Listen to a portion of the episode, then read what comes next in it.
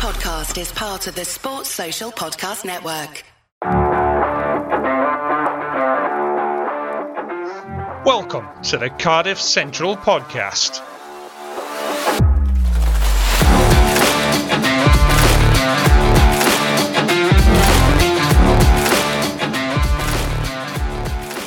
Hello, good evening, and welcome to Cardiff Central. Uh, you're joined by me, Harley, and Carwyn. As ever, how are you doing, Carwyn?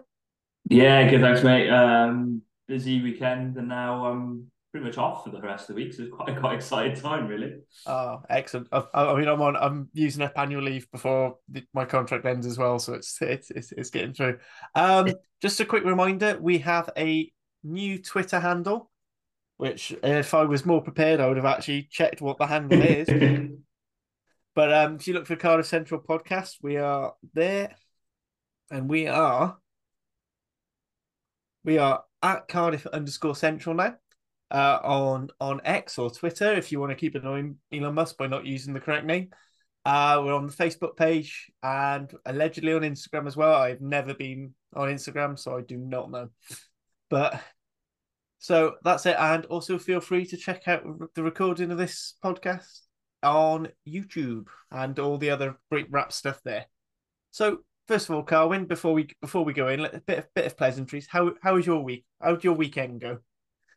Yeah, it was it was all right actually. Uh, Thursday night I was working on um, Bridgend, which was yeah, the conditions didn't help the game. I would say that, but a good win for Bridgend in the end.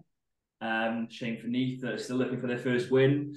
Then moved on to Friday night. Uh, yeah, we'll come back to that. I'm sure we'll talk about that in a bit.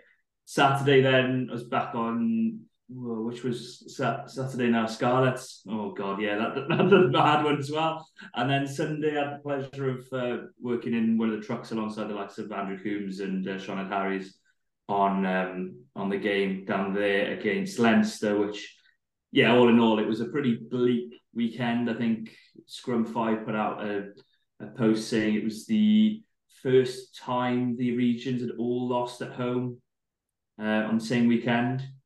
So um, yeah, as far as bleak weekends go, it wasn't it wasn't the most positive, but I suppose of the regions, maybe we are the one that are most positive. Is that a fair reflection of the weekend? I mean, it depends how you measure. I mean, Scarlets maybe because they have the they weren't they lost by the fewest points. But mm. yeah, I mean, when you, when you think about how the ball squad and you know how many people are tipping them to be competitors right at the end of these stages, maybe we should mm. be a bit more positive. But then you could argue the same with Glasgow. Yeah, and the Ospreys, and obviously, I mean, Dragons Leinster. We, we I, I, I don't want to go into it, but I mean, speaking of Dragons Leinster, you you you were saying off off air that you had a nice you you, you got a you got a compliment from Andrew Coombs. Do you want to do you want to elaborate that on a little bit? Oh yeah, this is this is my claim to fame. But um, yeah, it was essentially just spotting something that happened in the game, which is Dan Sheehan's bit of genius set for all his try. Um, and if anyone wants to watch that back, watch it back because it is brilliant. The knock on from Rio Dyer, he picks it up, offloads up the back door, touch and go whether it's forward or not, but escape that for the moment. He then tackles to the ground, gets up, runs all the way around the back of the the the the attack of the Leinster attack and get on the 15 channel, get the ball inside from Frawley to then create a two on one and put Frawley in, in the corner. It is brilliant work rate. Um, one of those where you know you'll turn to, turn to young kids and be like, oh, you know, if you want to be a top class open player, watch this moment, watch this from a hooker. It is brilliant. Um, but yeah, got a little compliment from Kuzi for that, and um, people in the analysis booth set it up, but unfortunately, due to TMO and communications issues, we uh, didn't get to run it at the end of the show, so that was a bit frustrating. But yeah. communication seems to be a running theme at the moment with the URC. I don't know how you feel about that one. Uh, also, we did have a lengthy discussion of it on the wrap. Uh, uh, just recording just for this, and yeah, I th- I think we're all of the same thing of when it's you know missing a penalty or forward pass you know that it's frustrating. But we've had somewhere they were missing foul play. We had the issue with uh, with us not being able to get pictures on the screen at, at cap in the first game. Like Kieran Parker, red cards. You know, Joe Roberts. You know, a very dangerous hit on Joe Roberts out in South Africa was missed. and you know we, it's you know we're going to flag these issues. I'm flagging these issues up because they're teams I ha- I'm invested in, but I know in the past we've had issues in Benetton where the, the comms have gone down or there was no TMO. It's happened at Galway. You know, it's happened in Galway for Connacht games. It's you know, it's it's frustrating, especially if we're trying to band around the tagline of best league. We do mm-hmm. need to like try and get these small bits. Come, we don't know if it's communication issue. We did we did put a call out saying, look, if anyone's involved behind the scenes in that sort of thing with the ref, you know, ref radios or whatever. You know, if they want to send in something to explain how it works, great because we'd love to know. But yeah, that was a bit. Yeah, uh, possibly not the cool. most frustrating thing for a Dragons fan that game. But I said we're not here. We're not here to discuss them. Yeah, we maybe won't get on that. Uh, it, it, happened. Was it in the Cardiff game or the Scarlets game as well? I was trying to remember which game it was. There was a communications breakdown at one point where the ref might have to be changed just one small thing, and this isn't just shipping blame. It isn't host broadcaster that runs that. It is a separate company. It's not BBC or S4C or RTE or anything like that. It is a separate company that runs the comms between the referees. But um, yeah, it's it's getting a little bit frustrating. I got to be honest. Um, and yeah. I think the Osprey Sharks game had it as well. So there's been there's been at least one example every round so far. Yeah, I said unfortunately I've picked out a Welsh teams in all of them there might have been in other games. It's just that I watched the Welsh games first. Yeah. Sorry, guys. I like I like I like what I try to watch every game in the URC, but some, you know, I, I you know, I, I'm not I'm not being brought on. I don't give up Monday night to talk about those other games regularly, so I, I sort of focus on the ones first. Um, yeah, I, I, don't watch every game. I must be honest. I, I do watch the Welsh games. Carry on. It, it's gotten a lot harder since I've become a dad. I tell you that. Um, yeah. So shall we move on to the to, to Friday night? Mm. So Cardiff go down 18-12 to the Bulls. Uh, it's a really frustrating game. I think it's a game where I found so many positives and so and but so many frustrations at the same time. Like for me, it was great that we saw we finally saw the back line starting to click into place, and we saw you know Halaholo and Lee-Lo look like they're on their best. Halaholo managed to do some weird triple side step and beat three defenders and get get away. Rey, Lee-Lo knowing the laws well enough, well, or at least hoping that he get away with it well enough to to score that that breakaway try, scooping the ball yeah. the back of the ruck. You know, um, you know, I, I don't think I'd have complained if it was disallowed, but I'm glad it wasn't.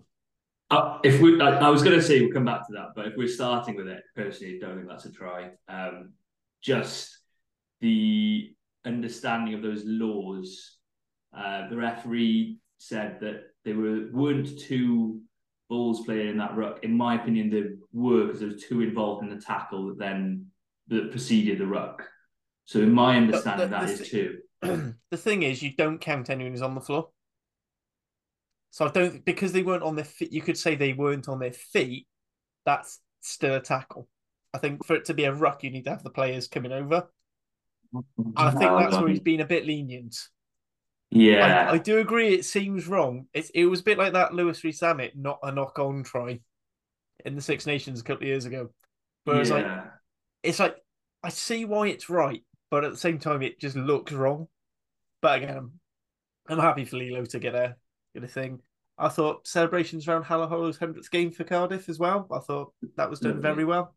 So you know, I, am trying to I'm trying to boost a load of positives up, and then we'll, we'll go into some of the issues later. But but yeah, you know, those two, it was brilliant. And you know, I think uh, Matt Sherratt came out post game and spoke about how Lee-Lo seemed like he was back to close to his best, which is mm. astonishing at 30. He's only 36. You know, I, I, keep on aging him about a few, four or five years and say he's about 42. But um, yeah, he is only 36. You know, in terms of Cardiff players, that's a spring chicken, how far Felicia Booth looking on. And um, he's, I think he's, I think he's superb on the weekend. Halaholo likewise. Um, he had his odd moment. Obviously, uh, you mentioned that triple step, which was beautiful to watch. Mm-hmm. Um, I was watching that on replay in the trucks, back and forwards, back and forwards constantly. That was lovely to see. Um, also instrumental in uh, the yellow card that was issued to the Bulls, that obviously had a quite big influence in the next ten minutes as well. So um, yeah, they were a huge positive in that game. But there were a couple of other things. I thought Jacob Beetham played well, considering he's not mm. played much. Um, and coming back into a side, and Harry Millard, we had a discussion about whether or not he's a wing or not. He was superb on the wing on the weekend. I, I, I thought both. I both thought both him and Grady had them really yeah. I thought Grady. I, I didn't realize Grady was that good under the high ball. Mm. Like I thought he was really good, like as a, as a sort of aerially. Yeah. Um. Yeah. I thought, and I thought, you know, we were we were discussing the pod a couple of episodes ago. Like, do we do you risk bringing Win- Beetham in when Winnett's playing so well? And now you're like, oh, hang on, this is going to be this is going to be a hell of a battle. I'm looking forward to watching this over the season now, seeing who wins, who get who gets in then wins because they are. Because you know you were like, oh well, he's not played in a while. Is he going to be? Like, no, brilliant. I thought it was excellent. I thought you saw his physicality helped as well. Mm. You know, he was almost playing like a centre at times. So, you know, actually against that big Bulls team was was quite helpful. I thought the pack for the most part did right. I thought Littrick had another good out another solid outing. Yeah. You know, the scrum started to buckle after about 45 minutes, but I mean Ilka Lowe's an amazing prop. Like he just is. Like, you know, you're gonna go from and like the rest of them aren't and you know both their hookers. Speaking of hookers, I thought um, both of ours, so Efan Daniel and, and um, Ethan Lloyd, I thought I thought they had really good showings considering like one it's one's first start and the other one's first game. No, uh, all right, um, it wasn't perfect. It wasn't perfect in the line out and things, but I thought as far as the first couple of games, that's that's not bad. I'm I'm going to disagree with you there, um, but because I thought I did think Efan Daniel played well. I was surprised he was taken off as soon as he was. If I'm honest, mm. I think he was taken off before fifty or just on fifty. Um, um, I can double check that now, thanks to uh, CRFC fans uh, stats pages. Yeah, um, plug because I do quite like him. Yeah, so 50, he was taken off on the fiftieth minute, so that yeah. was a. That was um yeah him, Corey Domachowski, and Teddy Williams all taken off. So I think it was just a injection of pace type thing. Yeah, I was a bit surprised at that. I thought Teddy was playing a good game and has had a good hmm. start. I was surprised because well. I feel like Teddy's a sort of. I, if I, was going to take either the second rows off, probably would have been Thornton. Not necessarily because he was playing bad, but because I feel like keeping Teddy there gives you that extra sort of aggression. I say, I said, yeah, you know, for me, he's probably the closest we've had to a Bradley Davies in a while, in terms of quite an abrasive second row. Uh, you know, I, I, mean, I mean, this is no disrespect to Bradley. Sorry, I mean, is no disrespect to Bradley, but he's a more skillful Bradley Davies as well. Oh, he's more skillful. I, I'm mm. purely it's this one aspect of yeah. I think Cardiff have missed is we missed our you know homegrown aggressive bastard second row, and I think. Teddy Williams has got that got that got that ability plus the ability plus all the skill side, which you know is kind of what people were hoping for years for with Seb Davies. But I think I think we've just got to accept he is a wonderful, athletic, skillful lock, but he's not necessarily, a, you know, the hard nosed edge we want him to be. Yeah, I, I, and you know that is perfectly fine as long as you've got like a Teddy Williams and you've got Timani there. I, I thought I thought Teddy was really good. I thought Domachowski was really good. I was surprised. I don't know if it, we're going to talk about subs throughout this. This I think because the subs did have a huge impact or in some cases lack of impact on the game. And yeah, um, yeah I, I was surprised those three players were taken off. Ethan Lloyd, his first line out, there was that whole kerfuffle around him shifting constantly to try and get on the Cardiff side. Bulls shifting up as well at the same time. And then he eventually threw it, and it was about two yards squint. Let's be honest about it. That that line out, he just lost all faith in his own throwing ability he is a converted back rower. He will take time. We've seen with Dewi Lake, he's um, you know, his throwing is still a work in progress, and he's a converted back row as well. Uh, you know, behind the scenes, people really rate Ethan Lloyd. I think he's got a lot to give. I've spoken to Griff, Griff Rhys about him, and, and, you know, he's talking about how talented he is. So I'm, I'm excited to see where he grows. Just, I think it would have been a lesson learned sort of thing. You know, the Bulls immediately put pressure on him on the lineup, put a front jumper in and said, right, you're nervous. We're going to take advantage of that. And um, it, I think so far this season, the use of subs has been a talking point more than I would expect it to. Mm. Um, especially when you talk about thinner squads, etc., etc. We've we've spoken about it a number of times, not using subs, and it's made sense. And this time, I feel like certain subs were brought on too too early, or just. But then, it's it's it's it's a Harry Hindsight situation, isn't it? If if yeah. those subs come on, Seb Davies comes comes on, scores two tries, you know, kicks a drop goal or whatever, something Seb Davies can do, you know, yeah. then then we're talking about the genius that is Matt Sherratt. But in this instance, it didn't quite work out, and um, perhaps it wasn't the right time to do it. I don't know. Yeah, I mean, I see they they'll have all their laptops and stuff, and they'll be looking at effort and you know, is you know, are they you know, are they carrying as effectively they hit rucks? I mean, without without that sort of data or how they qualify it, we don't know. I thought, I thought around the park, I thought Evan Lloyd was quite good. I said that you know I did want to qualify. I thought he did well for a debut. I you know I it would have been nice if he had a better line out, but mm. yeah, let's be fair. I mean, if you're grading on the curve of Cardiff hookers, one squint one squint throw isn't too bad. I mean, according to stats, we only lost the one. That was the only lineup we lost, so that's good. And we did steal one, which was quite cool. That's something you don't see often from a Cardiff pack.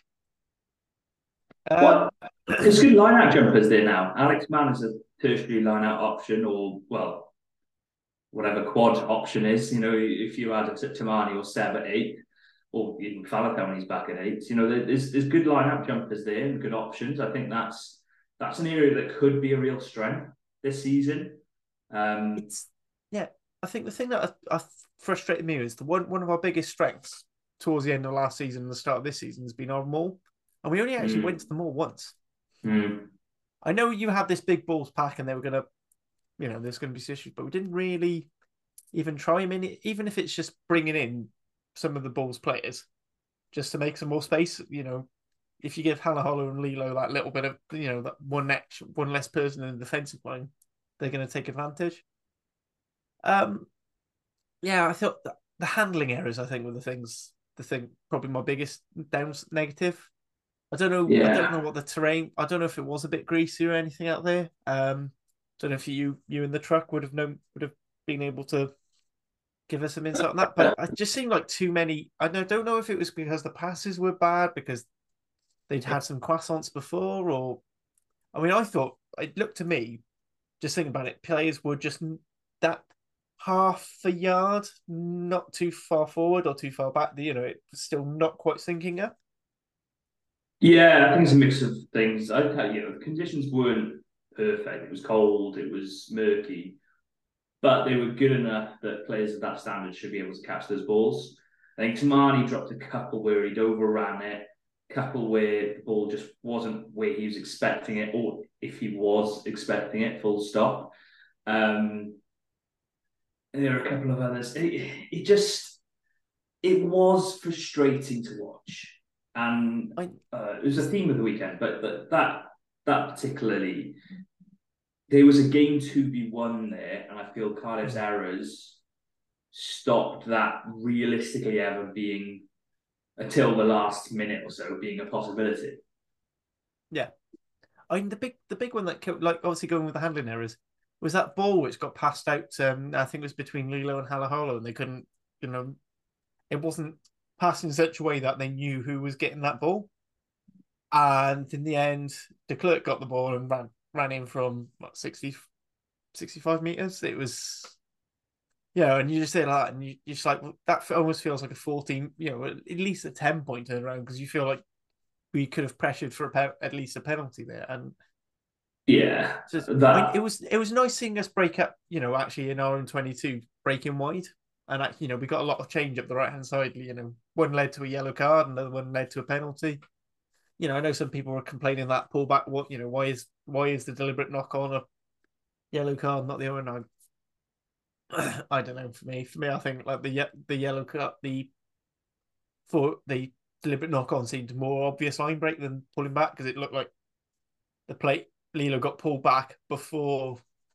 Um, I think it was Millard, wasn't it, who was willing was looking to pass. So that might have been well, no, you've you've committed a penalty because you've pulled him back, but I but personally, I, I think that one is more likely to be a yellow card. We spoke about it off pod about the Dragon situation with Matt Screech. Similar for me. I think that one, the pullback is a yellow card if the previous yellow card hasn't already been given. Yeah. They're both cynical. I think they're both yellow cards personally. That the one thing that hampers it a little bit, if I'm honest, is Lee-Lo slightly makes a meal of it rather than just getting on with it and trying to track on. And if I'm completely frank, I think whether subliminally or not, the referee has realised that it's a 36 year old centre running in and not a Damian Penaud or a Will Jordan. If that's the case, I think he gives a yellow card because of who's on the inside and the pace of that player, which I, I think is wrong. I feel like if that was Mason Grady on the inside, you'd be like, but I mean, Lee-Lo did show how much pace he had yeah. to, to, get no, break out there. It's, it's not. Yeah, it's, I agree. I, I, no, I, agree. I agree. I think that played a part. Definitely. I, and you get it with props and being penalised in the scrum as well, where like a ref just has an idea in their head whether it's reality or not. Yeah. Um, yes. I, I I'm not saying that's why Cardiff lost the game. I'm not saying that at all. I just for me they're both yellow card. They're both cynical infringements that have ha- tried to hamper illegally hamper an offensive attack where a line break opportunity is there. Therefore, I think they both should be yellow cards. That's that, that's my two pence on it. I, yeah, yeah no. we might as well move on. That's that's just you know. Yeah, I think I said I, I yeah. It's a, I don't particularly like going with refereeing because I actually thought as much as I'm not a I'm not the biggest fan of Sam Grove White and his certain of his interpretations. Mm. I thought he did. I don't think he necessarily got any decisions wrong. I mean, we we've spoke about two contentious ones either way, and I probably wouldn't have complained or been happy either way. But I mean, you know, my, my, my issue was with with Sam Grove White is I feel like he's a referee who's not his the way he looks at break looks at breakdowns isn't necessarily the way Cardiff want. So if when Cardiff were winning turnovers cleanly, he started to give us more change when we turned over. When we were just trying to get the turnover for a penalty, he seemed to be a little bit more. I mean, that Mason Grady penalty, I I personally think he went straight for the ball. I don't know if that was a call from the touch judge, but I mean, look, that that that was his call. I, I'm not saying we lost the game because of that. I'm going to wholeheartedly agree with that summation without without going more into it. I think that was a an interesting call. But um, yeah, look, there were you speak about mistakes and handling errors. The the times to be uh, offered off the floor, which then goes to um, the winger to sorry, what was the winger's name to score into the posts? Wasn't Creel, oh. well, wasn't it? Um, uh, you had de Klerk and Pap- uh, Papier, the scrum half. De Klerk, thank you. Um, so yeah, the, the one. De Klerk was the one where it's just sort of bounced in midfield. Yeah, where it seemed like Turners to be just trying to flick it up, and if he if he gets that pass to whoever's running through, I think it's it might be Lee-Lo. Lee-Lo's in. Lee-Lo's in. There is an open gap there to go through, but unfortunately the ball goes to Klerk. The Klerk goes into the sticks, and as we mentioned, that's like a 14 point turnaround. Uh, one thing to mention as well, you know, we, we we're, we're, critical of Cardiff and things like that, but that first strike of Papier is poetry in motion from the Bulls. Mm. The offload out, out the back of the, the, you know, the in out oh, sorry, the out in yeah. on Harry Millard to get then the opportunity to suck it's into that, the it's that first pass. It's that first pass wide, and again that comes oh. from a mistake of a loose kick. But that first yeah. that first pass was it from fifteen to fifteen? Yeah, but then that, off. Oh. Yeah, it was. It was it was a glorious like when when I'm watching next weekend's Viaplay, I fully expect that to be up on one of the tries of the round. Normally, yeah, because yeah. it was so good. Yeah, betting it was against us, but oh, so good. You know, the out to in, offload out the back door, um, or sorry, over the shoulder, then the chip over the top. Okay, I think Creel's doing it for himself, but it works out perfectly for Papier who scores. It's absolutely brilliant play, and um, you know, you know, we're, not here to praise the opposition, but at the same time, when it's when it's worthy and due, worth doing, because um, if you're going to talk about the moment of quality in that match, I think that's where it was. Um, you know, Lee-Lo's Lee-Lo Lee-Lo's insight and cleverness to go for that option. There was a couple of brilliant runs from Harry Millard as well, but that moment was so brilliant. I thought, um, I thought the Grady, Yeah. I thought the build up and everything involved in the Grady try as well. But on like Mm. going back to a Cardiff end, you know, that was when you saw the defense clicking and passes going to hand, and you know, we pulling them out. We pulled them out left and we pulled them out right. And then Grady had the space.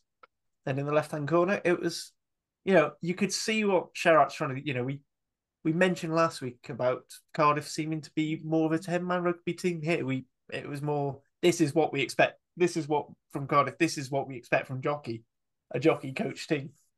So that was quite pleasing. And he did say in his post match that um, you know, he felt that in the Scarlets game he maybe played within ourselves and not expressed. So he said, "Look, you're going to have more handling errors with this game, but hopefully, you know, hopefully we'll get a bit better."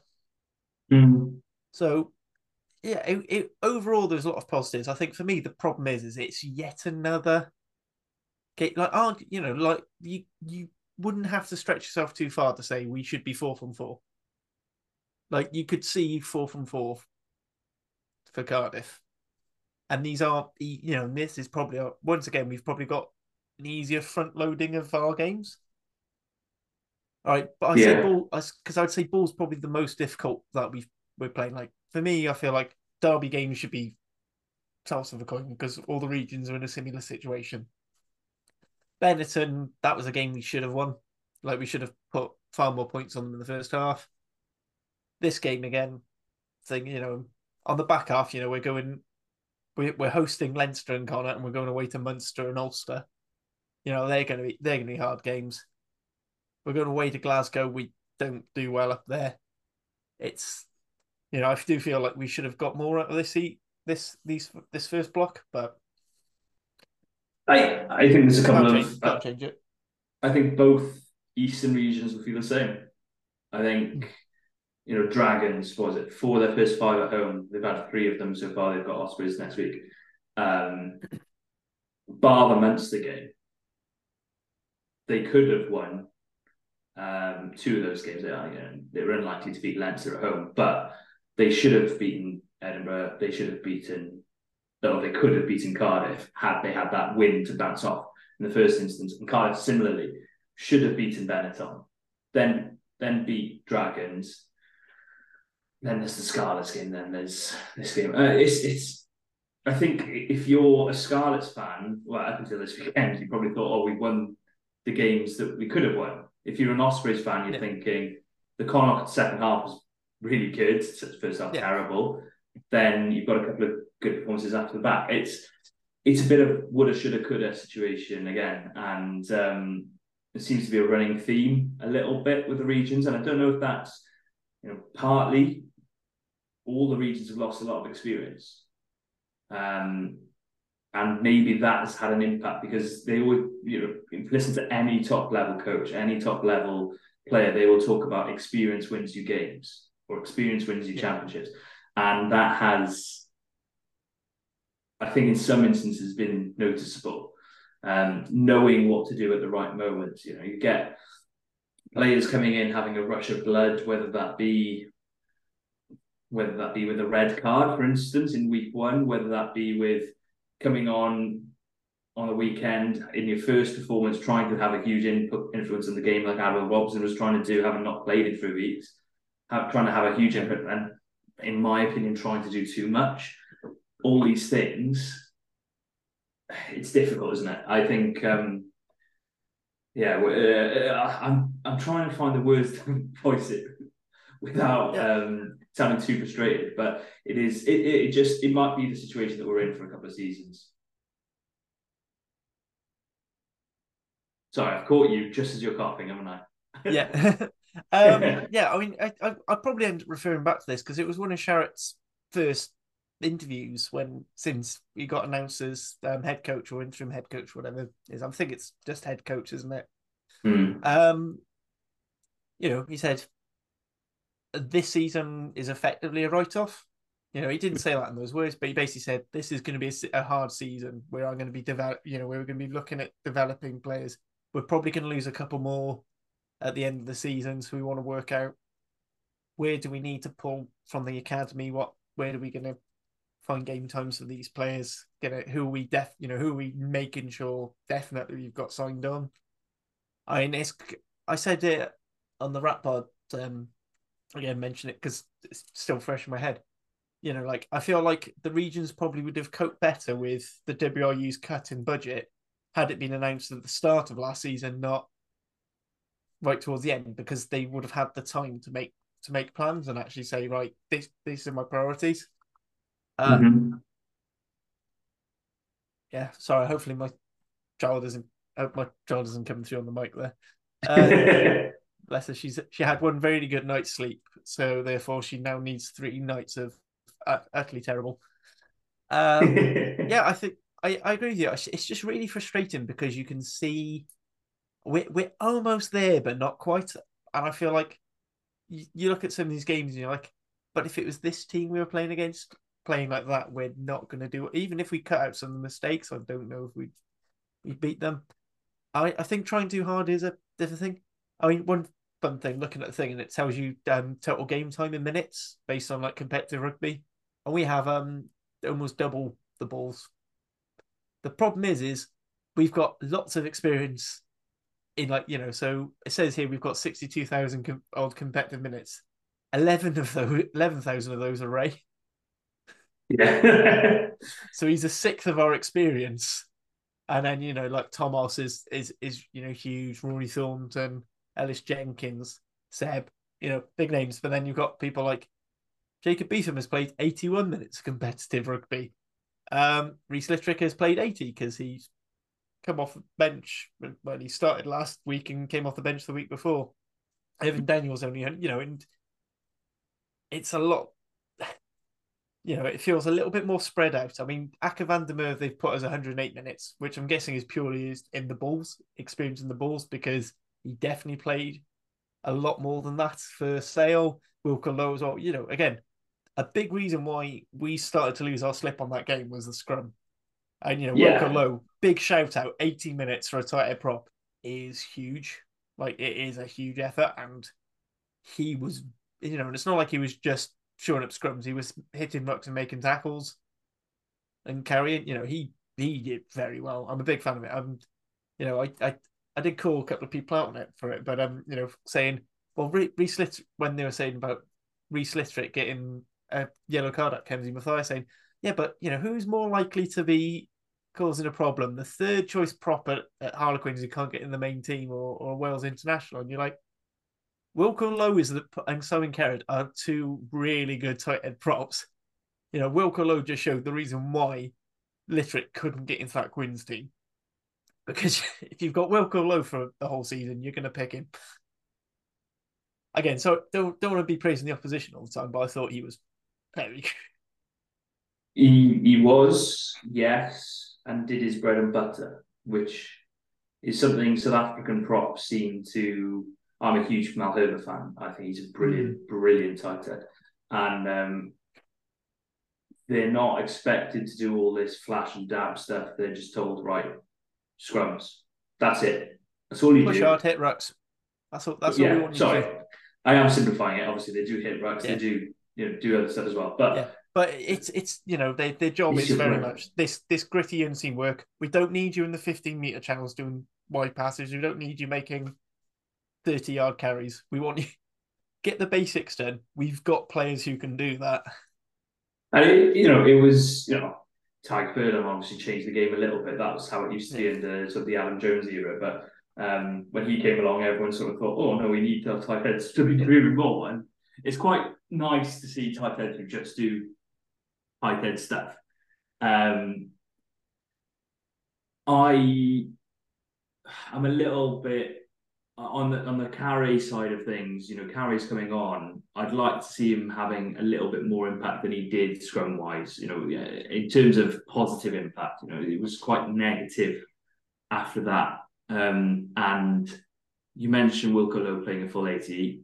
Wilco Louw is a phenomenal scrummager. I'm not belittling that at all, but he must be tiring at some point during that 80 minutes. Yeah. And that's when you would think that the fresh legs could have an impact. Um, you know, I do think the bench did, you know, carry one brilliant bust through midfield. Obviously, the offload at the back door nearly, nearly created a try. But there has to be, you have, you know, you do have to get your bread and butter done. And um,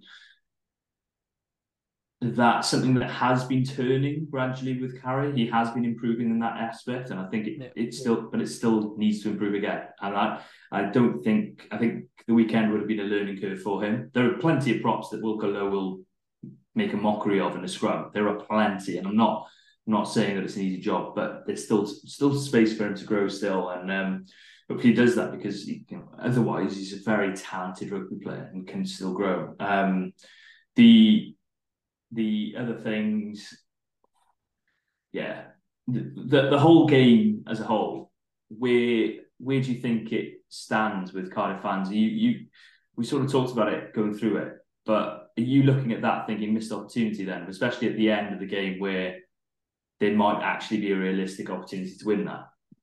Yeah, yeah. I mean, I think just watching the Bulls play throughout the game, it looked.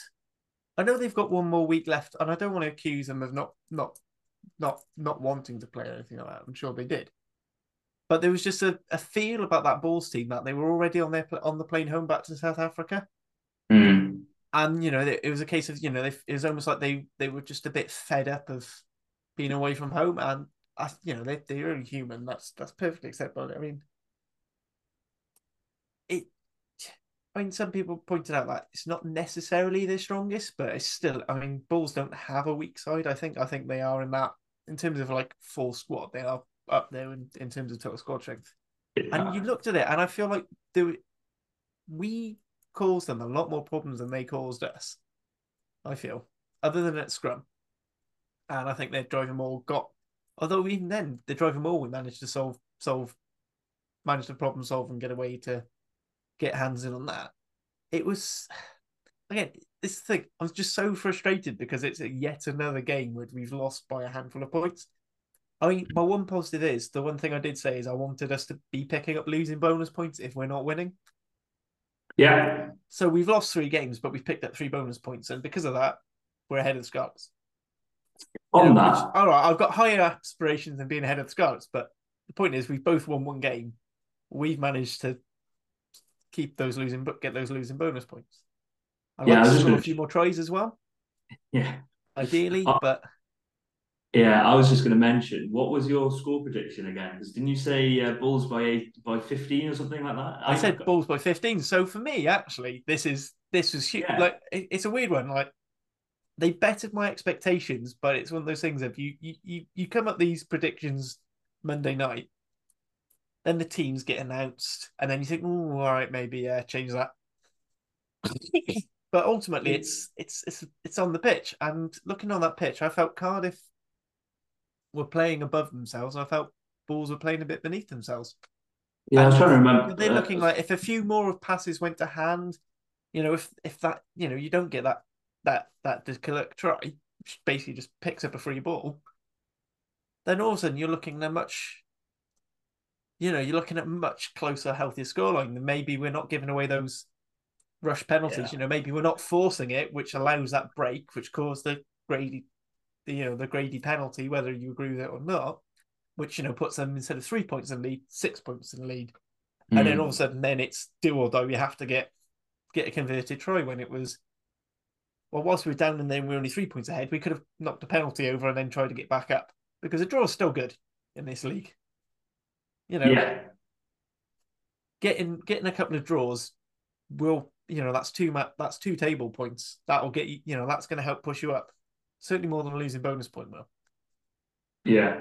so Um, yeah, I, I I think that was I think my bit that was more of my issue is like I, I like the fact we're playing expansive, but at times it felt like we were chasing a game which we didn't need to chase. You know, we were playing like we were much further behind than we were. Mhm. You know, it, you know, it's the force passes like pass it. You know, it was up. You know, those two those two breaks down the right wing I mentioned, where we got two penalties and a yellow card out of. That was on because of how much the Bulls were flooding in for those kick for those kickoffs to try and pin us back, and we were able to get it out quickly. But when you're like there, and you're like, right, let's get this ball away quickly, and no one's set, or you know, maybe you just need a couple more seconds to get into shape. That's where I think we let ourselves down. Yeah, I think I think that's fair. Um, and part of that um, does come down to experience in terms of halfbacks and the lack of time they've had in the league, I think, and particularly the tens. Well, obviously the tens, because Thomas is playing nine, but Tinus is still on this learning curve. You know, you've, you've got good moments, you've got poor moments, and it, it's still this inconsistent wave that you see throughout a game for Tinus. Adwell, obviously, I, I spoke, spoke about that. You know, he was, trying to do too much. He was trying to you know, he was, trying to score, get a 50, no, two kicks. He tried to get a 50 22 where um, they were um, doable kicks, but maybe just poorly executed and didn't actually have to be attempted at that time. Um, and, and yes, because they they were the ones that went out on the full, weren't they? And it was a bit. They had a couple of yeah out on the full, and it was.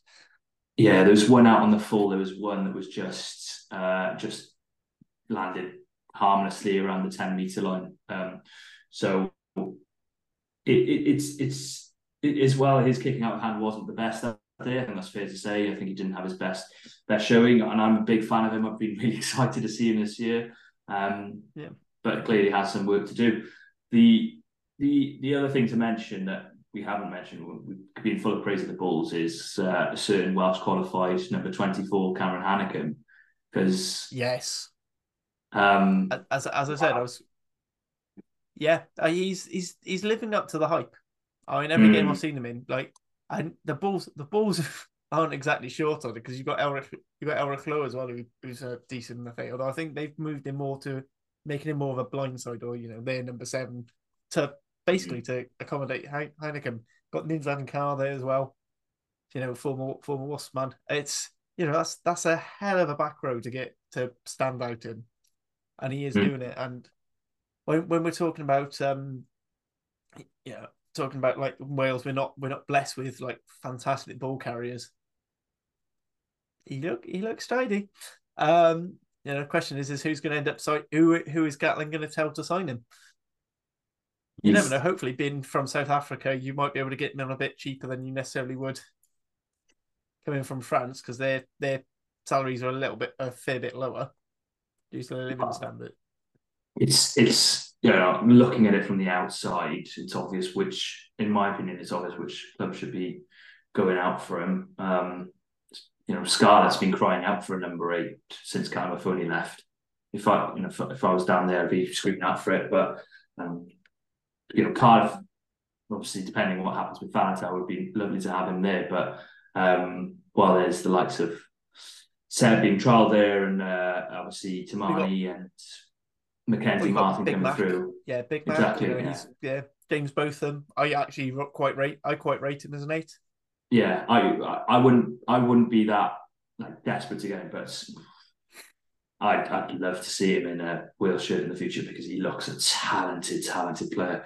Um, a couple of runs that he did on the weekend were special. Um, footwork, pace, power, just general just lung bust, not lung busting runs, just these impact runs, the sort of you know uh, Rio Dyer, Rio, you know the way Rio Dyer runs, full of like pace and intent and trying to bust the line, not necessarily power, but that's just, but Hanekom's got that extra power outage as well. It's just yeah, I like I like it's, it's, it's the dynamism, I guess.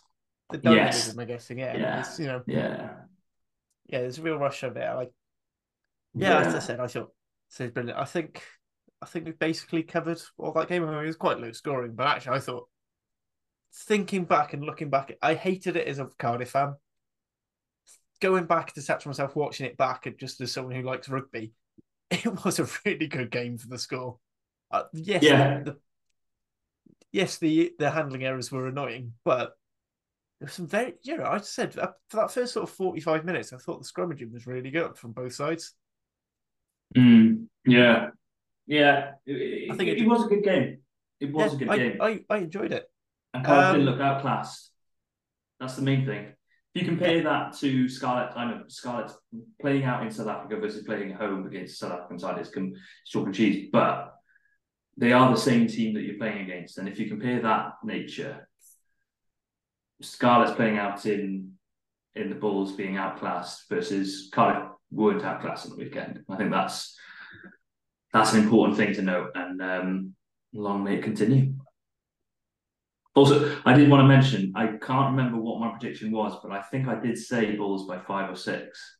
But I can't remember I which I think said. you said a losing. You said we'd get a losing bonus point. I don't know if you nailed down uh, an exact score. I, I I probably should start writing it down, but we probably won't. But yeah, I, I meant to. I meant to listen back. Yeah, I meant to listen back, but um, I Yeah, suppose you that can, you, you you you've earned the smugness there. You've, you've earned that one. I was I was going to use that as a segue into this week then, um, and the predictions for this weekend because normally you'd say Zebre, that's a that's a winnable game. They can't win a game, but Mm. 12-10 Yeah, this is- the Sharks. This this is the thing, and Zebre are really good. And they, you know, this I think this is their first game, first game of the four where where they didn't score four tries. Yeah, You know, they they they put they you know they they're a decent, but you know they've got some decent decent players in there, and a bloke called Tiff. I've been unfair to Tiff Eden. I just I just I just I can't believe that anyone is actually called Tiff. It it just it just makes it just makes me chuckle every time I see it. Same as the um was it Charlie Titcomb at the Scarlets? It just I I'm that immature. I just it makes me chuckle every time I see or see or hear it. Um yeah, Zebre. I said I think Zebre might sneak it because I think they're going to be very, you know, they're going to, they've gotten that win monkey off their back now, you know, not winning forever. Mm. I think it's going to be quite close. Maybe hopefully high scoring. I'd quite like to see us get two losing bonus points if if we do lose. Ideally a win. But I think I think it's going to be one of those games that comes down to the wire, and I think you know one team might score one or two, and then the other team hits straight back. It's going to be. I think it's going to be a bit messy, to put it politely, but um, yeah, I'm I'm hoping Cardiff prove me wrong.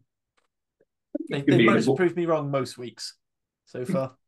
I think it could be a good watch. I'm um, in in some ways I agree there could be a lot of errors and a lot of tries scored off errors, and I think that's going to be a big part is who takes the opportunities, who takes their chances, because there are going to be opportunities on the weekend.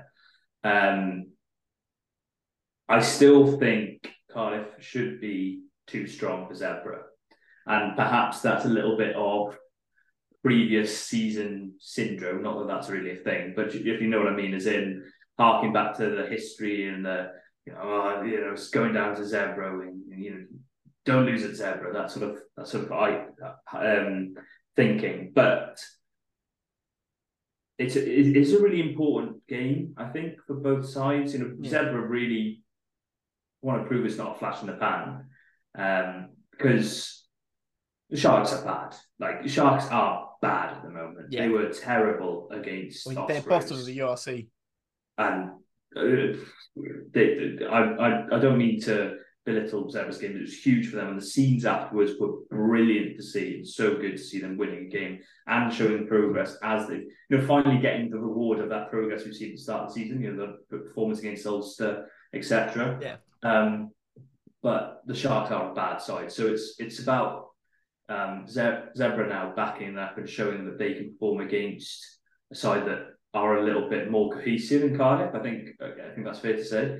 And for Cardiff, it's a little bit like getting over the line. I, I don't care how how a win is procured, just so long as it is, because we've mentioned the frustrations of the last few weeks and and um, Benetton before that.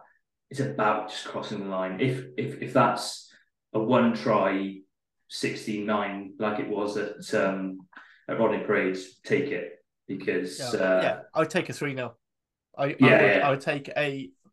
I would take a drop. Thomas Williams deciding that he does want to play ten, doing a drop goal for a laugh at the start of the game, and then no other points being scored. That would, that for me would be great because then it sets us up. I At least gives us some confidence, ready to have Stormers and Scarlets at home before Europe going into Europe. Which I don't know about you. For me, Europe I think is just going to be a banter banter session. Just go in, four games, just have a laugh. Don't worry about it. I, I would like it to Focus be on the league.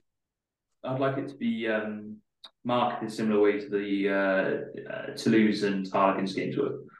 Yeah, That's that's one thing I would say because one of the things that's what I'm saying. weekend- Banter, banter, a bit of laugh. Just just go full banter, and I think it'll get people in. Yeah, just get the support behind the sides because um, this is a team that is growing and is not going to be the finished article this season, as we've seen.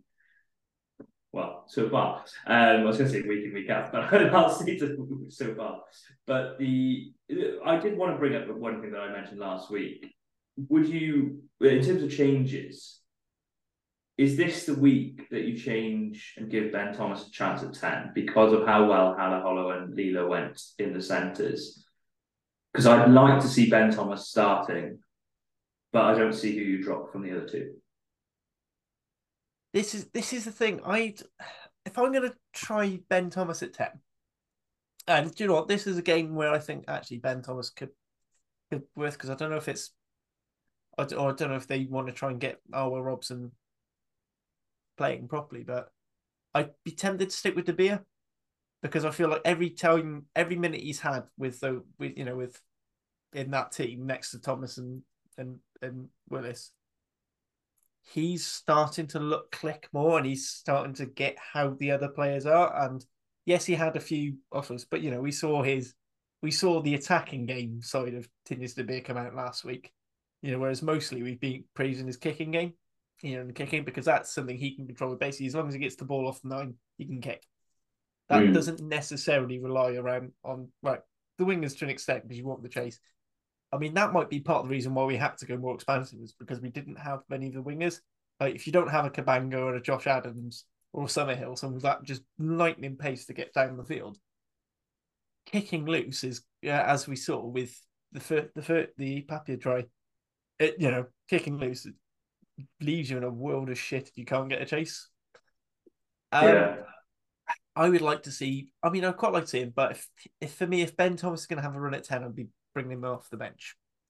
Personally, I think you know maybe maybe if we get to a point and like there's nothing to when we get. I don't. I hate hate the thought of getting to the end of the season and having nothing to play for, but maybe that's when you start doing those. But or maybe the argument is no, chuck him in in a big game, because if he is in match long term plans at ten he's got to show it in the big games. It's Yeah. it's a really wish. I know I've got I've I- I've basically firmly wedged that fence at at, at me derriere there, but I'm inclined to go same again. I don't really see too much. I mean, maybe you know, maybe start Seb over Rory again. No offense to Rory, but it'd just be because it'd just be not. I'd like to see Teddy and and Seb build on that that relationship a bit more. I think the back rows. I'm really really liking how that back row. I think Mann, Jenkins, Ellis, and um, Tamani is really nice. There's a really nice balance to it. I, Um, I'd be s- I'd be stunned if Thomas Young doesn't start this week, just because that's how it happens. The the sort of rotation of that seven seems to be. I mean, I'll be honest. For me, it's almost horses for courses for me with Ellis and Ellis and Tom Mm. and, and Thomas. But I like the but but my point is I like the makeup. I like having an outlet Yeah. seven and then Tamani at eight. I'm really liking. I think he's getting better. I think he's got a little bit more work that needs to be done on his at the base of the scrum. Which, to be fair, it- you know that's just a symptom of Cardiff not having necessarily as dominant a scrum. Uh, I think Alex Mann is just pretty good. I don't know if maybe if Shane Lewis Hughes is a little bit. I mean, we said last week he's a bit, he's a bit crock. So I don't know if he'd be close to being fit now. Maybe not because I think we said a few weeks.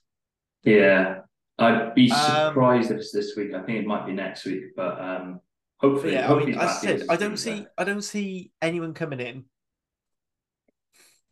Um, I said Ben Thomas would be great. I don't know. I don't know if be, I'd be very tempted to start. I'd quite like to see Beetham have another go at fifteen as well. I thought he did really well.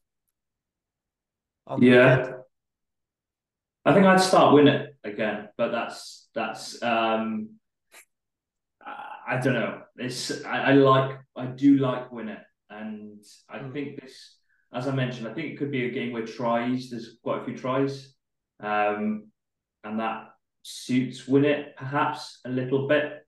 Uh, a bit more of an open game, a chance to use his footwork um, as opposed to either the... way they're both going to be involved because we just don't have outside backs. yeah, yeah.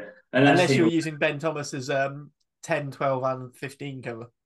Yeah, let's not see that again because as as great a player as Ben Thomas is, he's not 15, as I've said before. But the the other thing is the Hamer Webb option. Obviously, he's had a week now yeah. getting to grips with things. Uh, had a chat with him after the game you know, nothing nothing major, obviously, but um, just about him settling in, and he's you know, he seems to be enjoying his, his time down here, and is excited to get the opportunity. So, um, I suppose wing is an easier position. You know, if there is an easy position to to slot into a side, I suppose wing is one of the easier ones.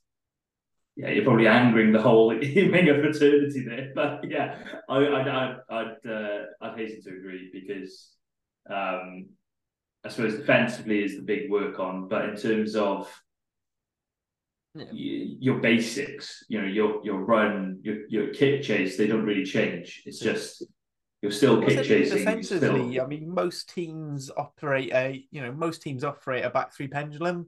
You get yeah. the odd one or two still has a 15-10 drop back for the backfield cover. Yeah, but mm, you know, particularly with the sort of our you know we have a bit more of an aggressive defense. We like to make you know we have the blind and open side wingers dropping back and switching across because it just makes life easier. And then Thomas mm. is almost as an extra centre. It's yeah, so I feel like it probably slots in a bit easier because we don't we don't all we're not always bringing our wingers in into the midfield to to do things. We tend to have them out wide. Tend to keep more. Yeah. I know Josh Adams does occasionally come in, but that's you know I think a very unique thing for Josh Adams, like because he can he is almost an a, you know an underweight back row at times. The way he can you know he can pick and go from the base. Yeah. Um, yeah, I, I, don't think. I think yeah. So put put a number on. So I said. So I said. I I I don't know. I just I'm hope just being incredibly pessimistic. So hopefully you can be optimist. I'm going Zebre by two. I'll go Cardiff by. Ooh. I've got a weird four or seven in my head. I think I don't know why that is. I'm something. I'm either thinking 25, 32 or 32, 36. Um, uh, I'll go with the latter. I'll go with no. I'll go with the former. 25, 32. Exciting, but not too ridiculous. I think. But um, seven, Cardiff by seven, then sort of thing. Yeah, yeah, I think so. Um, I, I just, I just think it's still. Um, it's still one of those games that Cardiff can win, and perhaps I don't want to say a step too far for Zebre, but perhaps one that still Zebre can't get over the line in. Um, and I, you know, I'd like to see them get a few wins this season, and I, am really happy they have got one already. But um, oh, oh, oh, by the by, how gutted are you? we we haven't played, um, we haven't seen Sharks down at Cardiff, Cardiff Arms Park yet because that dark side, once all the internationals back, is going to be a completely different prospect, isn't it? And we're going to be playing them in Durban. Yes, exactly. If it rains. yeah. um, but yeah, all the best to that game because that's going to be interesting yeah. with how any how the internationals coming back, and uh, that side should be strengthened by that point. Yeah, yeah. I, I managed to make a positive into a negative, didn't I? How did I manage yeah. that? How are we going to win on the weekend? There we go. We'll finish on that, actually. yeah. yeah, this is a problem. You know, we we already we've got two sort of negative voices. We need to we need to find like a cheery happy, cheery happy. So if you want if you want to join, if you you know if anyone wants to have a crack at the pod and be be Mister Positive, more welcome. Unfortunately, most Cardiff fans I know are as jaded as I. Um, so we're just going to go a bit wider, wider into sort of the Cardiff regional pathways responsibilities. Talk a bit, talk a bit of Premiership. Um, so unfortunately, the Rags also lost on Saturday down at Cap, so they went down 26-15 to our black and amber rivals Newport. So at least the Newport-based team can beat the can beat a, a blue and black team. Uh not needed. Uh, uh, I, I that's aimed at one particular individual, and he loves me really. Um, so Merthyr beat Aberavon 49-35. and Ponte Pontypridd beat Swansea 35-18. Um, so that leaves the Premiership table in terms of those those three teams. Um, we, we we had an argument off, we had a discussion off pod. Obviously, As far as we're aware, they're the three Cardiff-based regions. Um, anyone listening, if you want us to go a bit deeper and cover other game other games of the pods, um, we can do. I mean, as I said, I've, I've sort of run out of time to watch just the URC game, the URC games, and the old Premiership games. Keep an eye on some Taffs abroad, but you know we're, we're more than happy to. So looking at the table, so we've got Merthyr in fifth, so they've got a, they've got two games in hand off of um top Llandovery and are nineteen points behind. Then you got the Rags in seventh and Pontyr in ninth and they've both got a game in hand as well. So, I was, uh, yeah, yeah. I don't know if you saw the Rags game at all or any of the Premiership. I, I, I didn't see that game. Obviously, I saw the um the Neath Bridgend game on the weekend, and I have been keeping track. You know, Ponty, it's been a bit of a difficult season for them. They've lost a couple of games that in previous season they probably wouldn't have. They lost tightly to Pontypool. They lost a couple of other games.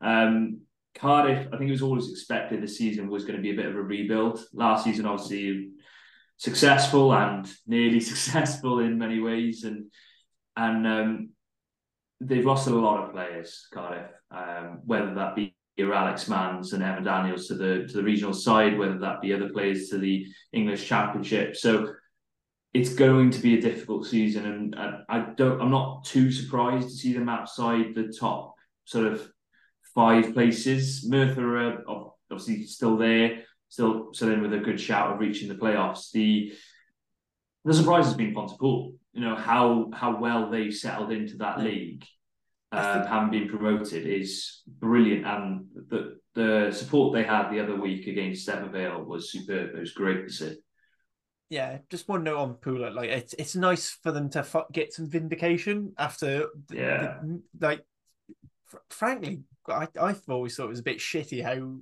how poorly they've been treated and how often they were refused entry into the Premiership for technicalities or deciding to ring fades.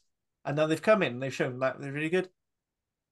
Unfortunately for Neath, not having the same the same same uh, success Neath just but... need to get over the line. They need they need that win. Like they are, and I, I I mean this. I don't mean this as derogatory as it might sound, but they are the Zebre version that like they yeah. just need to get over the line. If they get over the line, they might win a couple on the bounce because they have been close there or thereabouts. They were there or thereabouts against Bridgend on the weekend. Uh, sorry, on Thursday night. Um, and Bridgend scored a brilliant breakaway try. He scored scored another nice try, but Neath were in that game, could have won it. Um, but yeah, it's it's it's been tight, and I am excited for the, the back end of this Indigo Prem season because I think any of those top, I'm going to say top five sides could win it. Um, going down to Merthyr, from Llandovery down to Merthyr, that includes Newport, Pontypool, and Ebbw Vale. And I wouldn't have thought Pontypool could have won it at the start of the season. Um, but yeah, I, I think a bit too far for Aberafan, but maybe I, maybe I'm wrong in that, and happy to be proved wrong. Yeah, I said yeah. I think we, we, we mentioned with you know the way the was it the rags are set up. You know they are, you know they they as much as they are their own thing at times, they are a, a second team for you know a direct second team for card for cup. You know the pro side. So mm. you know normally you'd, you'd see like I think we saw two academy players this this time out a couple of permit players, whereas normally you had a lot. You know, you'd you'd see quite a few more. You know, I think they've been struggling at centre as well, so they had to rope in Jason Harries into the centres. But you know, and, you know, I think that's just a you know a knock on effect we were always going to see. You know, we saw it. You know, unfortunately, Llanelli got basic. You know, basically are are playing at all this uh, this season. Although I, I, feel like Scots tended to use Carmarthen, Quins, and Llandovery more for their develop. I don't always see that many Llaneth, um, in Llanelli, but maybe I'm maybe I just wasn't paying enough attention. Um, any other things you want to discuss before? To think. Um, no, I don't think there is anything else this week. Um, I'm just I'm, I was just wondering to be honest, where you know this week has been so bleak in terms of four sides losing. If we're going to talk about that in terms of all the regions, what you know, Cardiff if Cardiff don't win, obviously Dragons have got Ospreys, but Scarlets are trying to Leinster. It's it's going to be another difficult weekend, isn't it? Yeah, I, I said this. This is a nice weekend because it's one where we're guaranteed to have a Welsh team win. Yeah, this will be the week there's a draw, won't it? Um, yeah. I was I was so tempted on that to to put that in my prediction for for when we do the rap predictions to put a draw, but something in my head just I, I same just says Ospreys win. See, yeah, I did that. Cardiff game. I did that. Looking, looking at Cardiff's games, yeah, I, I do think it's going to get. It does seem to get worse each, like particularly once we get past the Christmas break. There, there's some very hard fixtures. So is it? So also we have new. So our first first fixture of the new year is Ospreys away, which will be uh, which has been confirmed to be at the Brewery Field. For those interested in heading down, you know, should be a bit of a nicer commute. Bridgend is a marginally better place in the industrial estate that Swansea.com is based in. But yeah, so from there, then was our next game is in February, and we are hosting Connacht. That could be a good one. I always, I always say that there's, although some people complain there's no rivalries, I feel like Connacht is a team that we we could be have a really good rivalry because those are always close, usually close tense games with a bit of niggle. But then we've got uh, said we're hosting Leinster at home in March.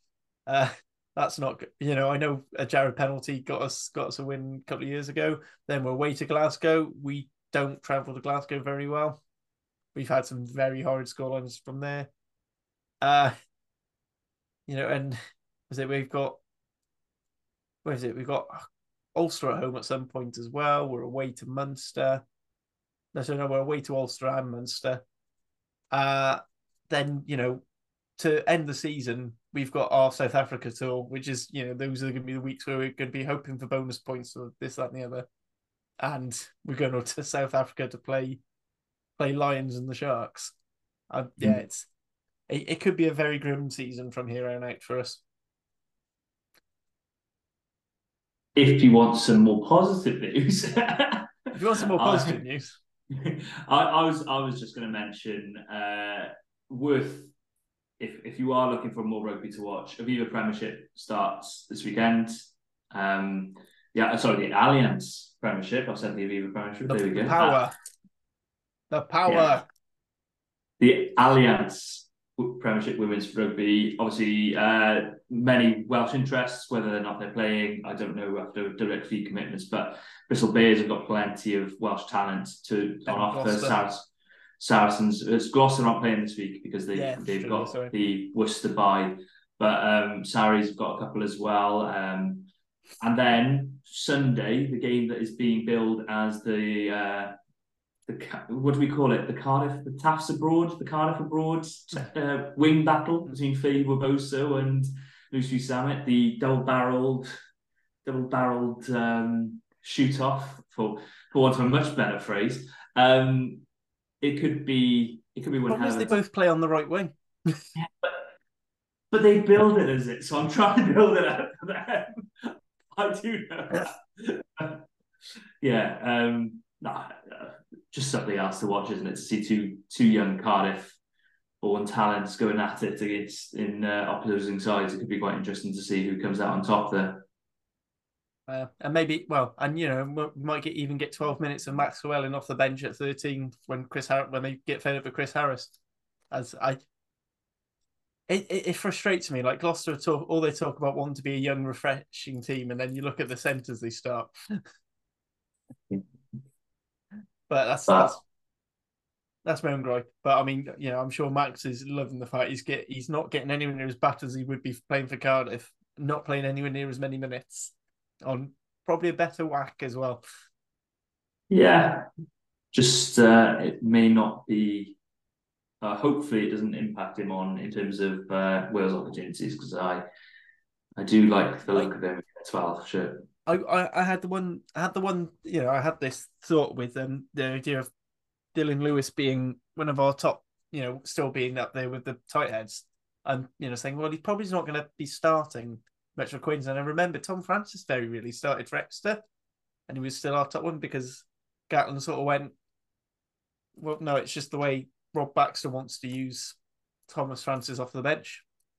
And I think he you know he sort of went I can I can I can get him up to international and that's one one thing with Gatland. You know, he, he he does believe in his own strength and conditioning teams.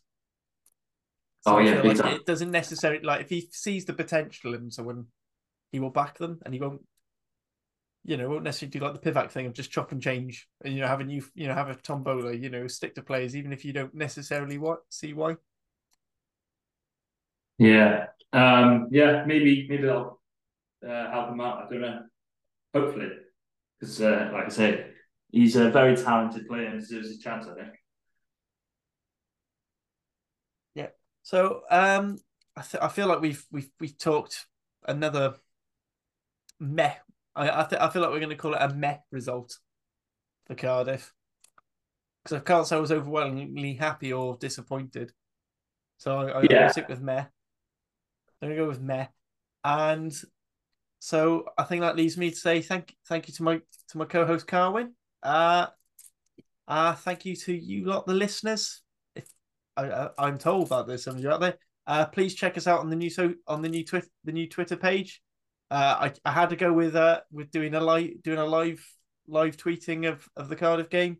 Uh, let me know if you want that to continue. I might get if Carwyn isn't working, maybe ask him to, to do it as he'll have a little bit more experience and he'll be a little bit less sarcastic.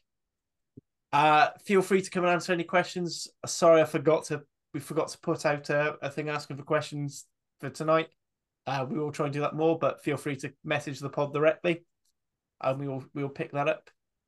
And yeah, if there are any segments, if you want certain get, if you think there are any guests you want to try and get on, we will try and get some on. But other than that, I just want to say thanks again for listening and ta Yeah.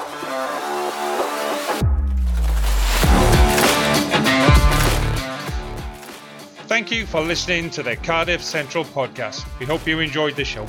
Please subscribe, rate, and review wherever you listen to us, as it really helps spread the word. You can find us on all usual social media channels or email us on Welsh Regional Rugby Pod at gmail.com. And remember, whatever the question is, rugby is always the answer.